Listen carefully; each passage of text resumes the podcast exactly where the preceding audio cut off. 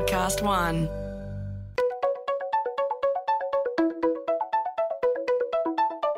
Hi, this is Paul McIntyre. Welcome to the MI3 audio edition. I've been a business journalist for 25 years covering the marketing, media, agency, and tech sectors. In this series, we talk to industry leaders about the global and local developments that you need to be across this week.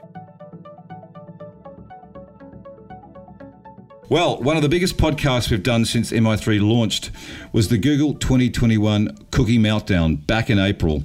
We've got some of that panel back to talk about another imminent and equally market shifting development that is looming courtesy of Apple this time. If you like the idea of Apple users typically being higher margin, bigger spending customers, and if they have any, anything to do with apps, uh, yes, they would, then in two months, your world might be rocked again. History, as one of today's guests will tell you, is repeating. In September, Apple will release its iOS 14 update, and a far more aggressive and overt request will be made by Apple asking its phone customers whether they want to be tracked. Google could well follow it's likely to trigger acres of grief for brands and marketers through the mobile marketing and app supply chain. So we have some smart minds to work through what it all means today. With us is adorebeauty.com.au's head of acquisition and retention, Michaela Michaud, Synergy Stack founder and a former eMitch executive who has returned from the US with a suite of tech tools after dancing with the tech sector there, Chris Brinkworth, Joey Nguyen, who is co-founder of Ventifact, a Martech and customer data platform advisory firm. It's got clients like Canva, Zip, Xero, and UTS. And finally, we have Matt Hunt, CEO of Geronimo, which is a mobile experience agency working with Blackmores, BWS, Woolies, and Telstra. So, welcome to you all. Uh, this is a big one, too. Chris Brinkworth, let's start with you and the big picture. Apple's about to unleash some new restrictions on app tracking and consent, which is going to shake up the mobile marketing industry. You think similar to what Google is doing in 2022 with cookies. Just give us some background there. Uh, Apple customers, uh, we should say, are quite lucrative, right? And uh, quite in demand as a segment. So there's some, some kind of big things cooking. There are. So I think it's worth taking, like you mentioned earlier on, uh, just a quick look back to the fact that the deadline for Chrome 2022 where Chrome will be removing all of the opportunity for third party cookies to be set within the Chrome browser, was pretty much a, a, reaction to what Safari were already doing with, with their ITP and ITP2. So that's intelligent tracking prevention. So, first of all, you had Apple with Safari across all of the web browsers and desktop browsers for, for Mac. Which I think we talked about was 30% effective, 30% share of the browser market, right? That's absolutely correct. And then Google came out with their announcement, which will be phasing in come 2022. So if no one listened to that first podcast, it's worth going back and, and getting a good listen to that one. Now, what's happened here is you had the um, Worldwide Developer Conference for Apple back in June and they gave an update on everything in regards to new iOS updates, etc., etc., as with any Apple forum. But one of the key areas that all the ad tech and marketing industry wanted to listen to was their update on something called the identifier for advertisers. So we'll call that the IDFA from now on, but it's an identifier to ensure that advertisers can, can target you with specific messaging, analytics, conversions, how your app pages are, are optimized, etc. With the iOS 14 update, which gets released in September, anyone that has an Apple phone will know how often they get prompts to, to automatically install that. There will be a rather rapid uptake in the iOS 14 download and update of that, that system from then onwards, that IDFA, where previously anyone using an app, any type of app on your phone, from Facebook to I don't know ANZ Bank or to, to Universal News, etc., currently you don't know that you're actually being targeted using that IDFA. But what will happen in the future will be you get a notification asking you, Facebook would like permission to track you across apps and websites that are owned by other companies. Your data will be used to deliver personalized ads to you. And there's some options there allow tracking or ask app not to track. Now, when you actually look at that notification that is pushed to you without a request, so the app is pushing it to you, but it has to be pushed, there's no choice. my view, this is, I'm not saying it's definitely what Apple did, but my view is it's very much put uh, in a nefarious way to say, hey, you're being tracked, don't be tracked, ask the app not to track you. Uh, there are probably smoother ways of, of putting it there, such as Twitter did a really good job of it about we'd like to personalize your experience using, using data for advertising. But where this is important to understand is if you look at the numbers from previous updates of previous operating systems, you're probably going to have within a four week to five week period, 50% of all Apple users will have updated their phone.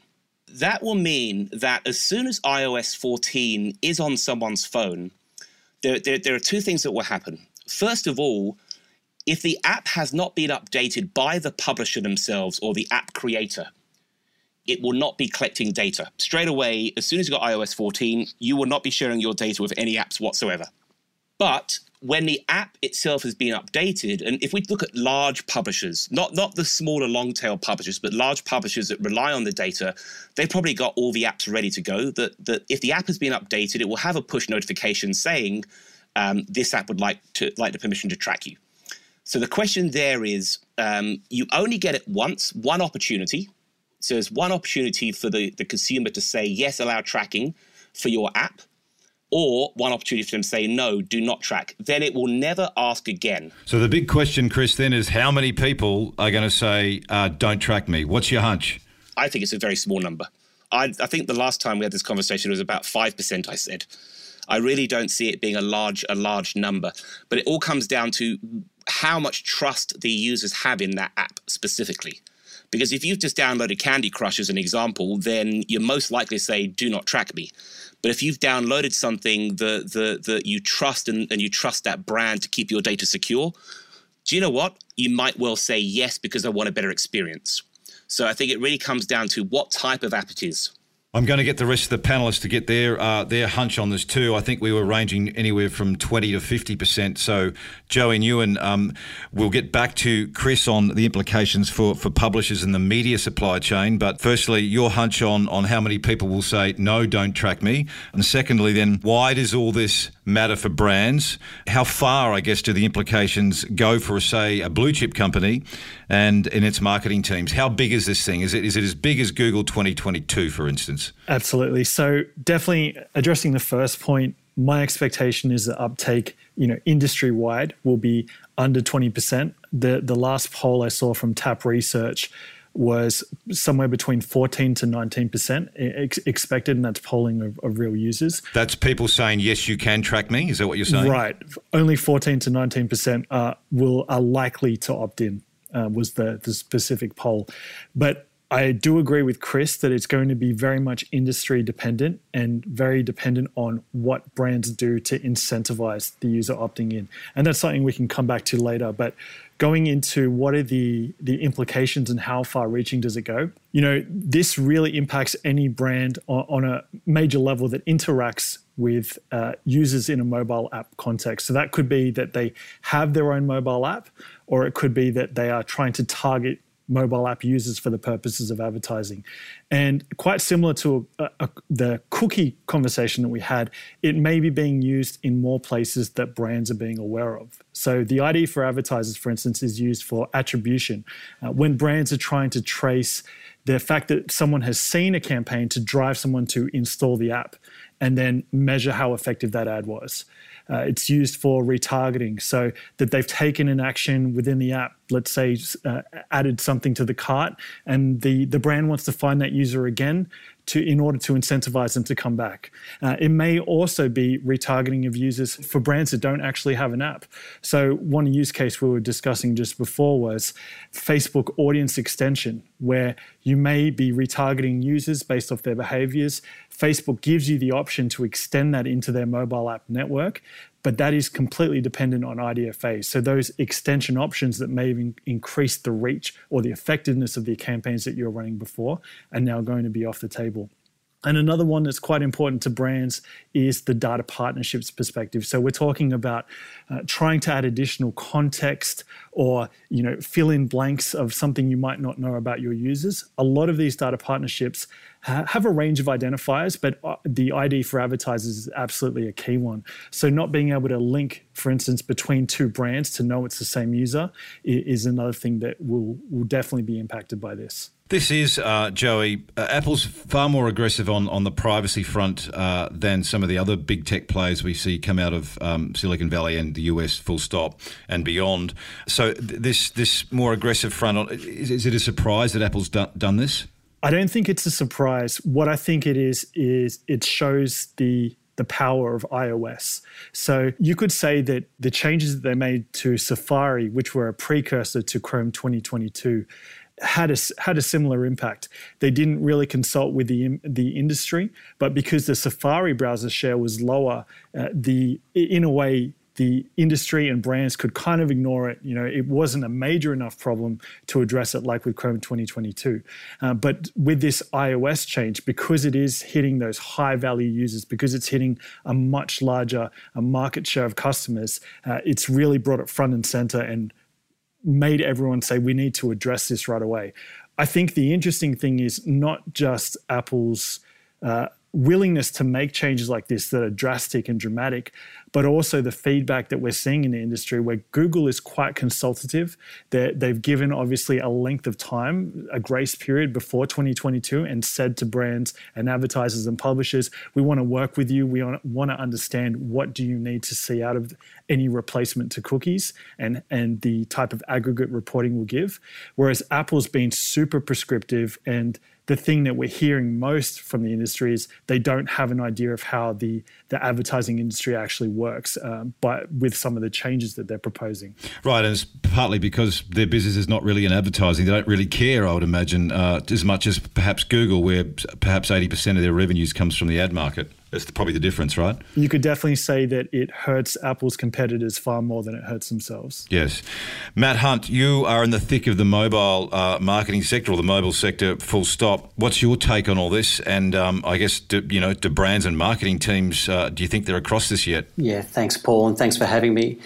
Our take on it is, and we think about mobile a lot as a mobile experience agency, is any change to mobile advertising or any change to mobile marketing is a change to marketing. Because we've got past the year of the mobile right now, Matt. We're in the, we're in mobile. You could say that, but if you think about, I think it's important to put context around the importance of mobile in the way that brands are thinking about reaching customers. So 80% of, of, of search is mobile based. 40% of online transactions are mobile based. $28 billion uh, in the US is spent on mobile search every year, and it accounts for about 70% of all digital spend. So you, it's very difficult to decouple mobile-based advertising from the from the broader ecosystem. And I think marketers are, of course, across the impact of mobile and what it means to their business. But I think it's one of many priorities that they have to get their hands around, uh, to get their heads around, rather. So I think it's incumbent on uh, on specialists and, and people like us and shows like this to be able to you know help um, brands uh, navigate their, navigate their way through it. When we speak to the brands that, w- that we work with, I think it affects marketers in in two main ways.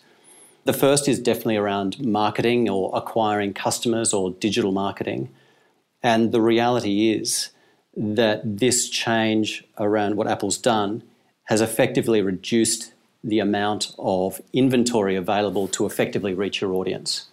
Uh, and while there's some seemingly good news, I think we're expecting that the price of inventory will actually go down for, uh, for, for Apple based users. But that's not ideal. The reason it's going down is because it's less attractive than it was before, because it's very difficult to understand who those people are and attribute um, um, marketing activity off the back. So I think anyone who's doing any sort of digital marketing is going to be affected by this. Can I just be clear there, Matt? So you're saying even though Apple users are the most lucrative as a, as a segment because of this change and the lack of data layers that will explain who they are, where they are, prices will go down. So you've got a lucrative segment that will be will be will cost less. Partly, the, the estimates are that the value of those users are going to drop somewhere in the order of sixty percent right? So imagine that discussion with a marketing director like Michaela, uh, because that conversation is we can now reach more people. But the reason we can reach more people is because it's cheaper, is because that lucrative audience is no longer as lucrative, because the price of inventory or ad space is largely related to either the context where it's placed Um, you might say that I, uh, for a business audience, um, the financial review is a fantastic premium place to put my advertising. But the second way of doing that is by appending data.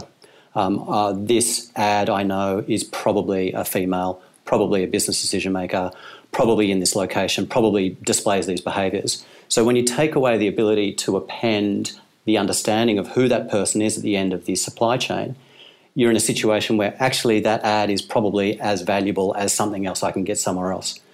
So actually, the reach to the most lucrative audiences is actually reduced. I will come to Chris on, on the impact of that media stuff in a second as well. But before I get to Michaela, uh, Matt, uh, is this beyond the advertising and targeting side of the, the business and the implications from Apple? Does it go more broadly than that? Yeah, 100%. I think, that, uh, as I was uh, alluding to, I think there's two ways this affects brands. One is um, my ability to effectively reach um, the best possible users for, from, a, from an advertising standpoint. But the second one, and, and most importantly, I think for our clients, is clients are genuinely trying to create a better customer experience. And what I mean by customer experience is um, all the different places that a customer might interact with your company.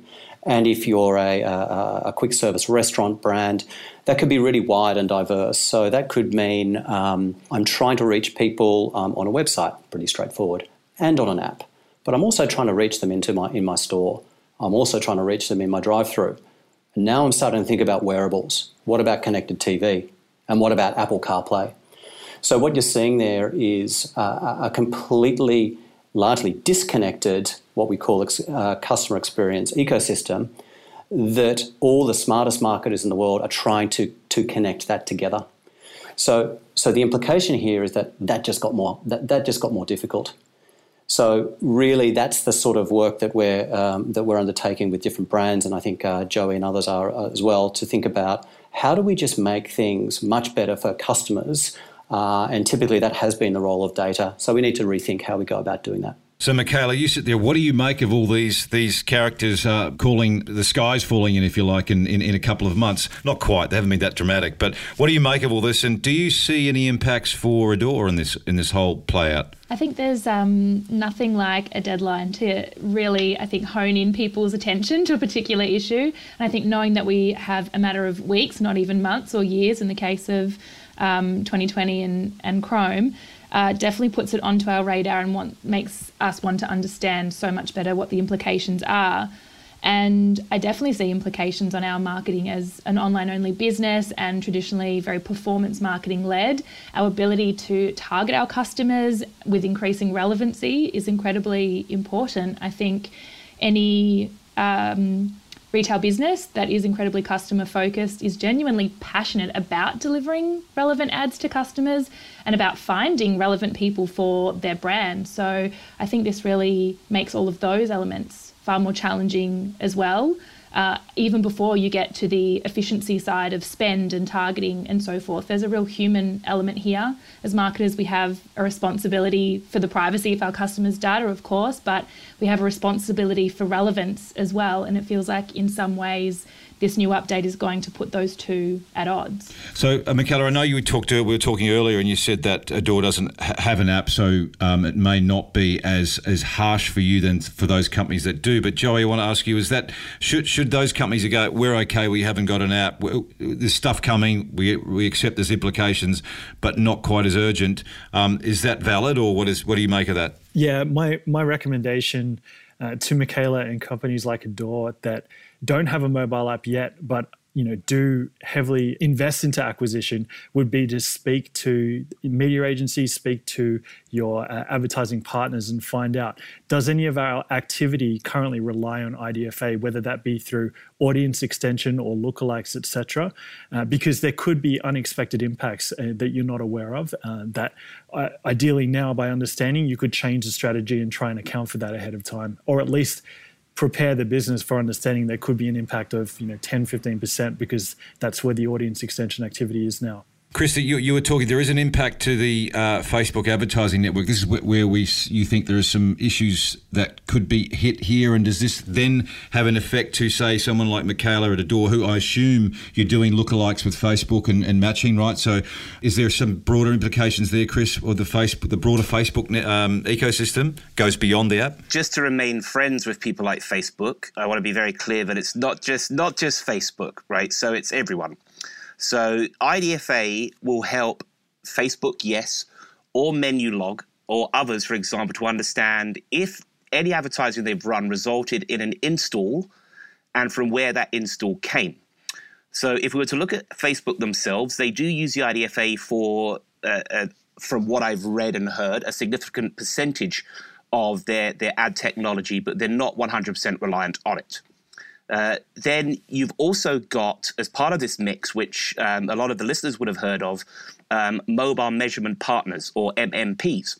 So these are tools that have basically emerged over the past five to six years, and, and a lot of companies rely on them to provide the attribution and conversion data.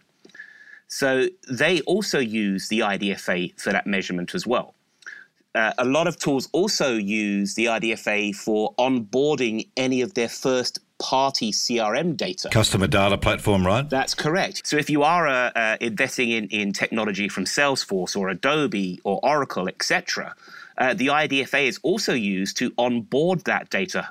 Onboarding meaning um, understand that this person on this particular device is the same person in my CRM system and they use that for remarketing, retargeting. Well, actually, just personalizing. So, right. if you if you look at the perspective of if someone comes to your mobile app, if you could pull out that data to say this person is uh, is who we think they are as a device, so now let's show them a next best offer relating to to to what we feel they should be seeing.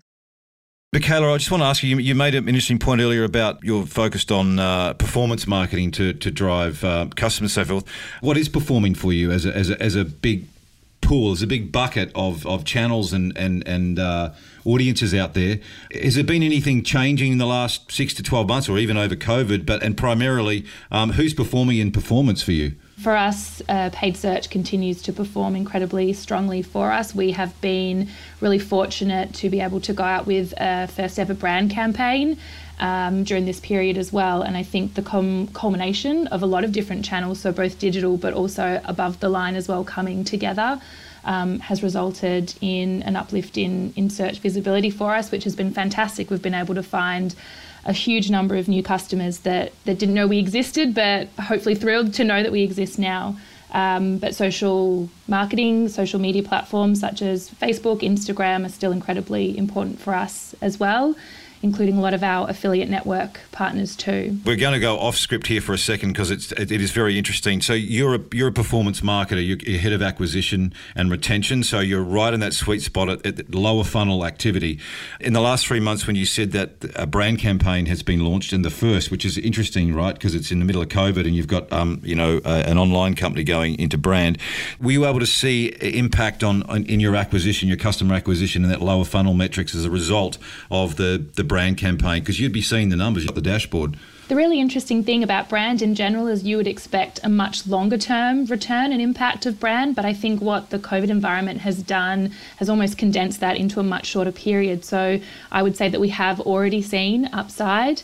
Um, from our brand campaign, even in this really condensed period. So we started that back in May, um, May, June, July, three months. So that would normally be quite a short um, window to see an impact. But I, we have certainly have seen a really positive impact. Are you, are you going to tell Are you going to tell us what by what percentage? no, not by what percentage, but just that we. I, I, in some ways, it is still too soon, I think, to tell what the true impact is. But just that we can certainly see it very clearly in the numbers. Yeah, well, it's fascinating. Well, I'll come back to you on that one, um, and maybe in a couple of weeks, and we'll get your numbers. Sure. Hey, um, Chris, Chris, what's the impact on on the advertising market, on on agencies uh, and and advertisers in the, as a result of this? Is you, you've touched on it, but anything more that we should be keeping an eye on? One of the telltale signs that this will impact a lot of people in the industry is there was a letter written by a lot of industry bodies uh, to to Tim Cook himself, basically saying that um, what Apple were doing uh, was against against the, the, the GDPR rules, etc. And this is IAB Europe, IAB Tech Lab. A, a, lot of people obviously represent publishers and people who make money from advertising related to data. Now, it's also interesting to to see that this this isn't the case, right? There's there there's nothing there's nothing that Apple have done that is against that whole GDPR ability for a consumer to choose what they opt into or not opt into. Well, you could argue that you could argue that Apple's actually far, uh, gone more aggressive, more aligned to the intent or spirit of GDPR, couldn't you? Well, that's absolutely right, and and, and I think that's what we all need to kind of take a step back and go, well, is Apple's business as a whole um, and Google's business as a whole worth more than what they're making from advertising technology and advertising sales that they have. Um, uh, versus having having someone related to CCPA, GDPR, or whatever the ACCC come up with here in the future, um, knocking their door about that and privacy.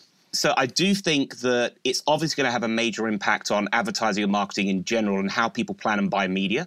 But but if you actually look at uh, if you if you do a bit of research, Apple's had limited ad tracking for some time. You can actually turn on within your your um, your phone settings limited ad tracking, and you can actually go buy those people using Apple's own system called Apple Search, and you can target those people as well. You just pay a lot less money for it. And it's like with anything. So if something is more highly targeted and you've got the data to do it, they'll be more expensive to reach if you can't really understand who they are, it's going to be a lot more cost effective to, to, to, to buy those audiences. Other areas that might be important to understand there, there are some benefits to it. So cookie bombers, which we touched on the last the last specific podcast. There are some people that believe that cookie bombing, where you're just trying to hit as many people as you can with an ad and hoping that it looks like you created that from an attribution perspective, created that sale. I'll jump in there, Michaela. Are you right? You've got those cookie bombers under control, do you? Oh, completely, yes.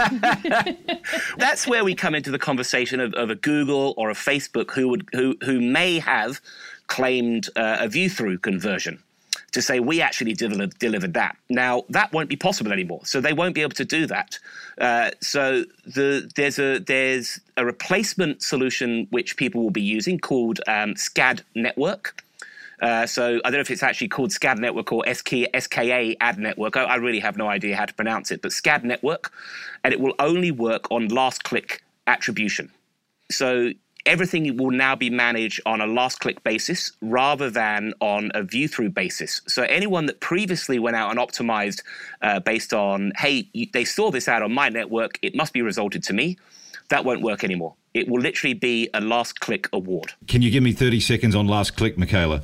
Oh, absolutely. It's something that for me as a marketer, it um, and it's funny that you mentioned cooking cookie bombing because I know that I laugh, but understanding that attribution piece and which channels really are playing the most significant roles in the mix.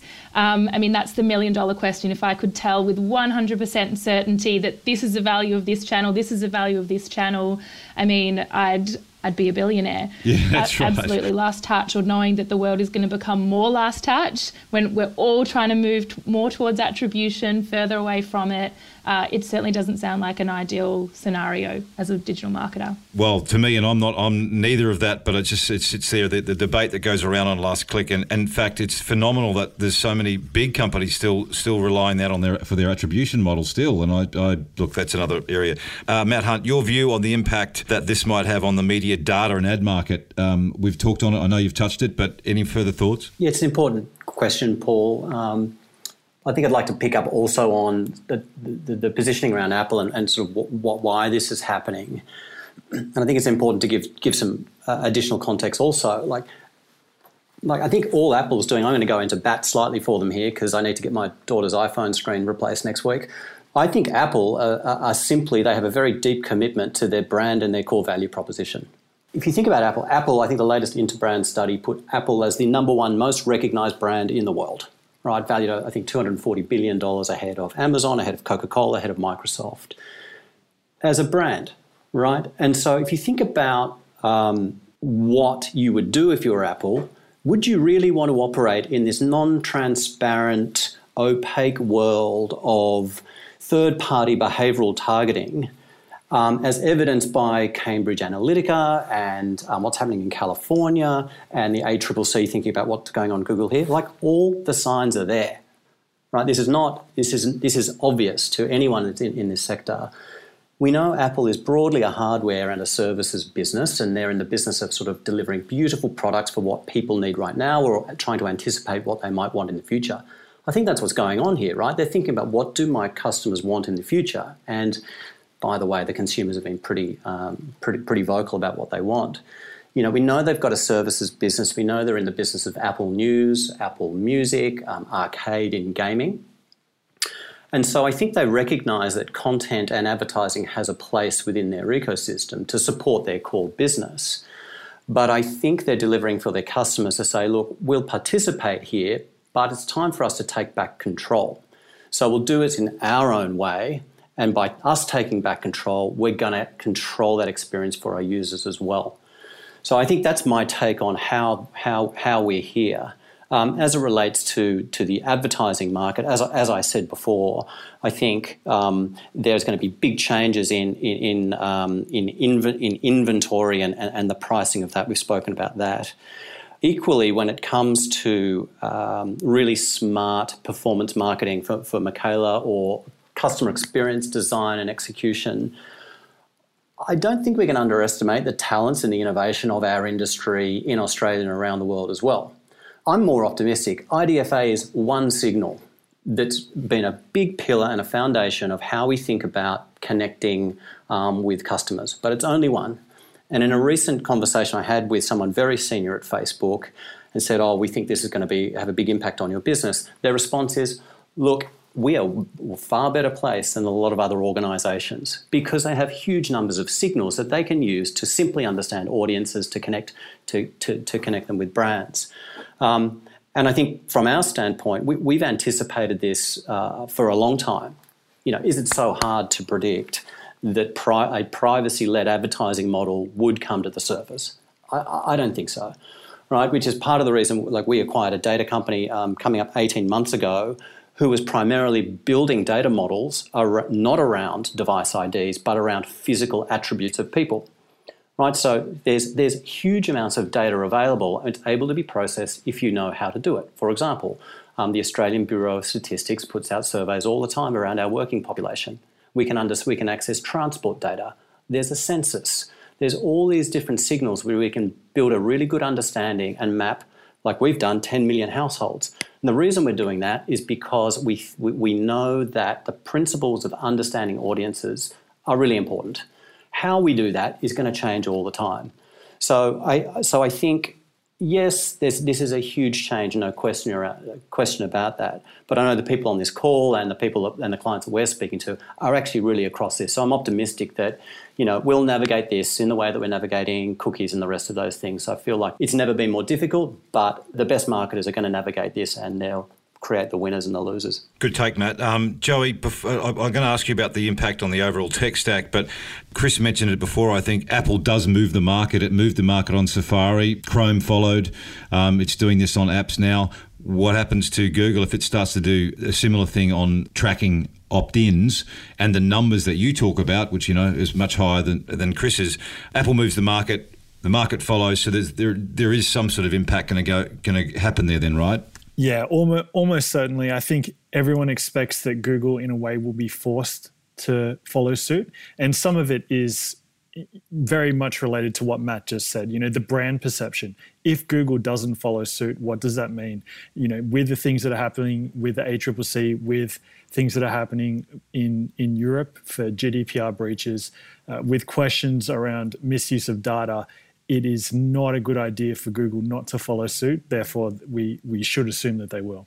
Uh, more broadly, Joey, um, what happens to a market or a brand owner's overall tech stack? Is there uh, is there some some crumbling to happen there, or some things that aren't going to work? I think there will definitely be some reshuffling. And we don't fully know the impact of that. And there's a lot of different threads that tie things together. So we could say, for instance, that mobile demand side platforms will immediately be impacted because not being able to retarget people using the the ID uh, is an instant you know let's stop investing in that area.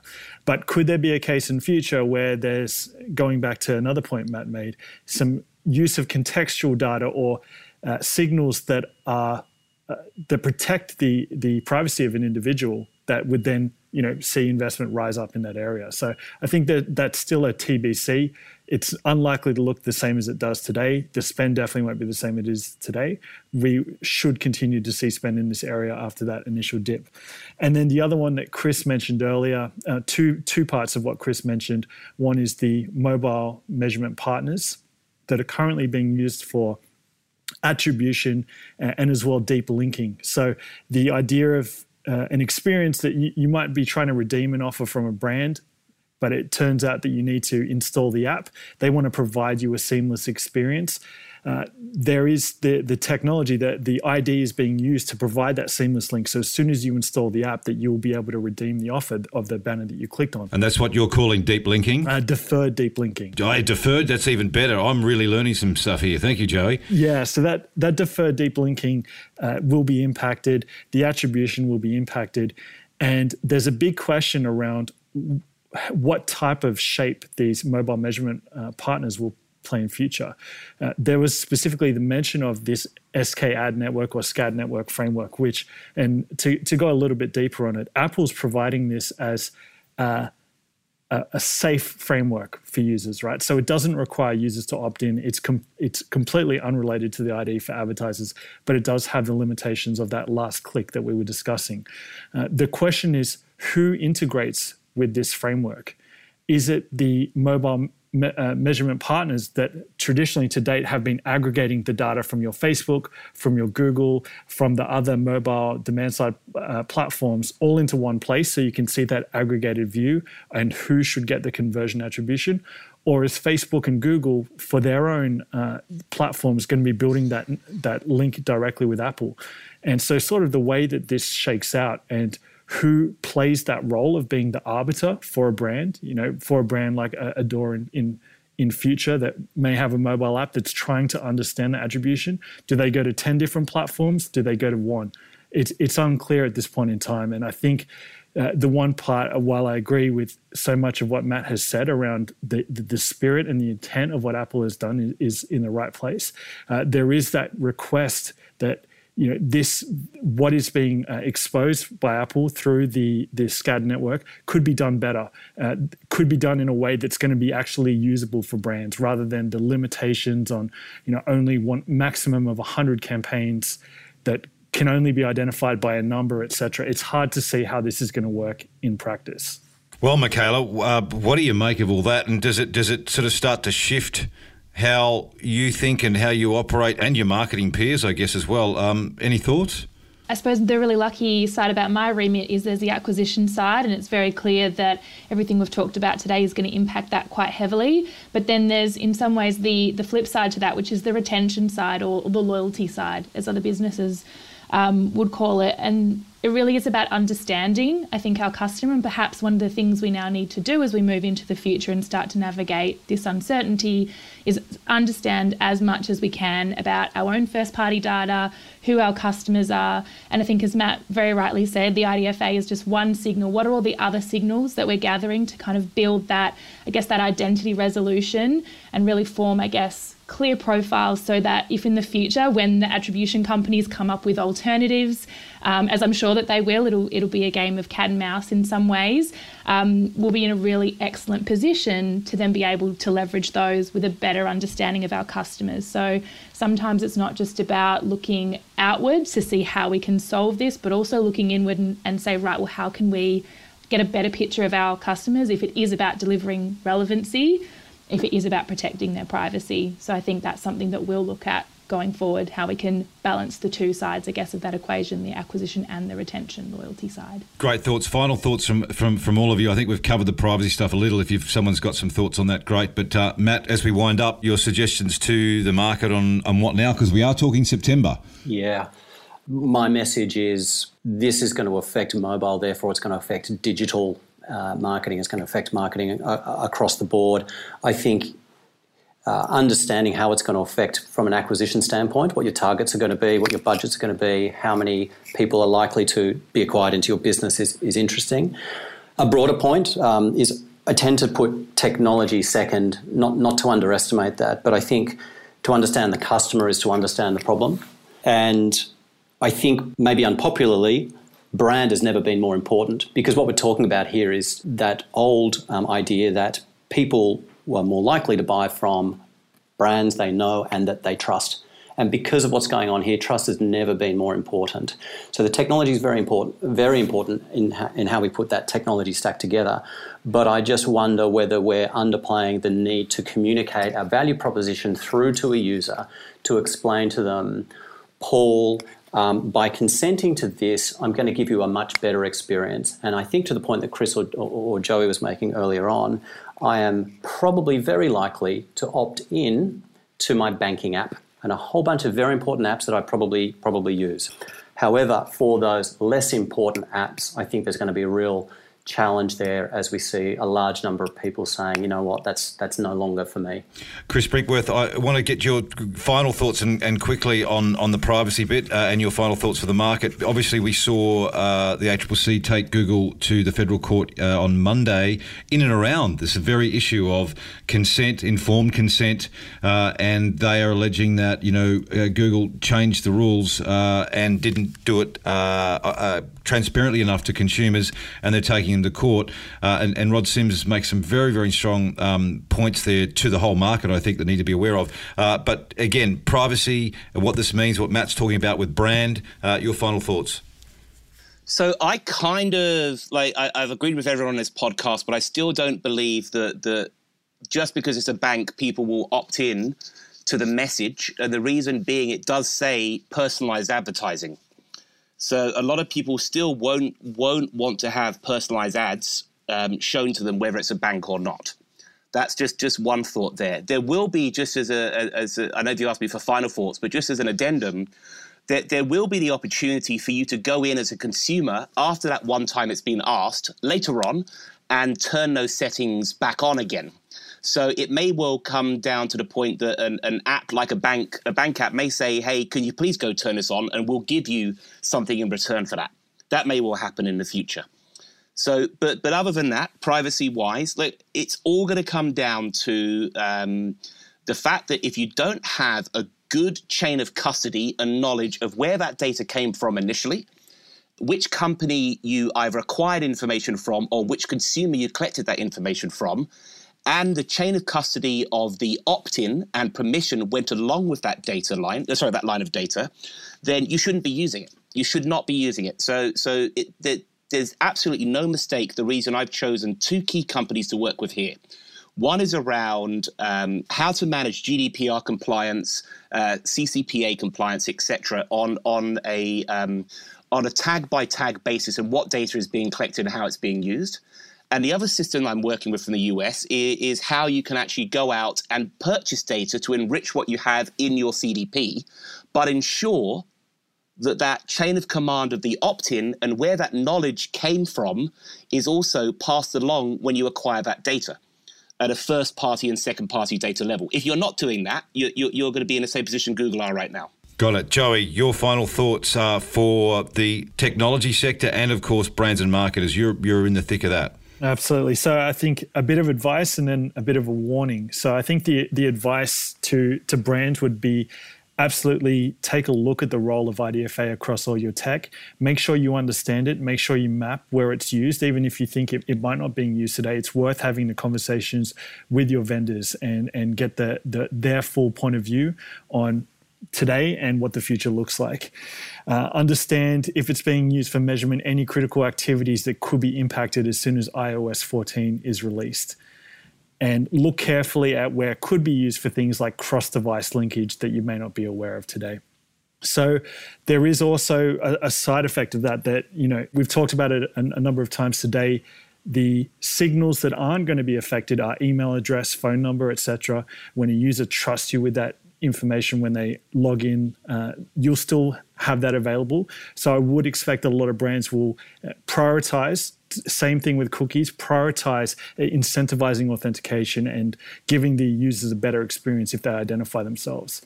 I think where that comes with a warning is the wording of Apple's uh, terms of service in this area are very unclear. So they have said if the user chooses to opt out of the ID for advertisers, they should not be retargeted with identifiers including fingerprinting and including email address. So that is explicitly in Apple's terms of service, which could mean things like using a, a measurement partner that has their own fingerprinting technology to try and get around the IDFA is a breach. It could mean if the user doesn't give you IDFA consent, that targeting them on Facebook with their email address is a breach. So, will Apple enforce this? Can they monitor it? In theory, they would be able to take an app, any app off of the App Store if a breach was found. But given how restrictive it is, I think we need to closely watch and stay tuned because obviously this has much wider uh, uh, reaching impacts if they will they are intending to stop brands from retargeting based on email address. Well, September countdown. Uh, Michaela Michaud, Chris Brinkworth, Joey Nguyen, Matt Hunt. Thanks for the headache. Uh, I've got a lot to try and work through now, and um, I think a, fair part of the market uh, will be thinking very hard about this. Uh, thanks for joining. I think we will um, again do another one of these uh, in a few months' time after September to see whether Chris Brinkworth is right on his five percent, uh, you know, opt in or opt out number. We're going to test you there, Mr. Brinkworth. Thanks for joining us, guys. Thank you, Thanks, Paul. guys. MI3 Audio Edition was presented by Paul McIntyre, that's moi, in collaboration with Podcast One Australia. Producer Nick Slater, music by Matt Dwyer. For more episodes, go to podcast1.com.au or search MI3 Audio Edition on Apple Podcasts and hit the subscribe button.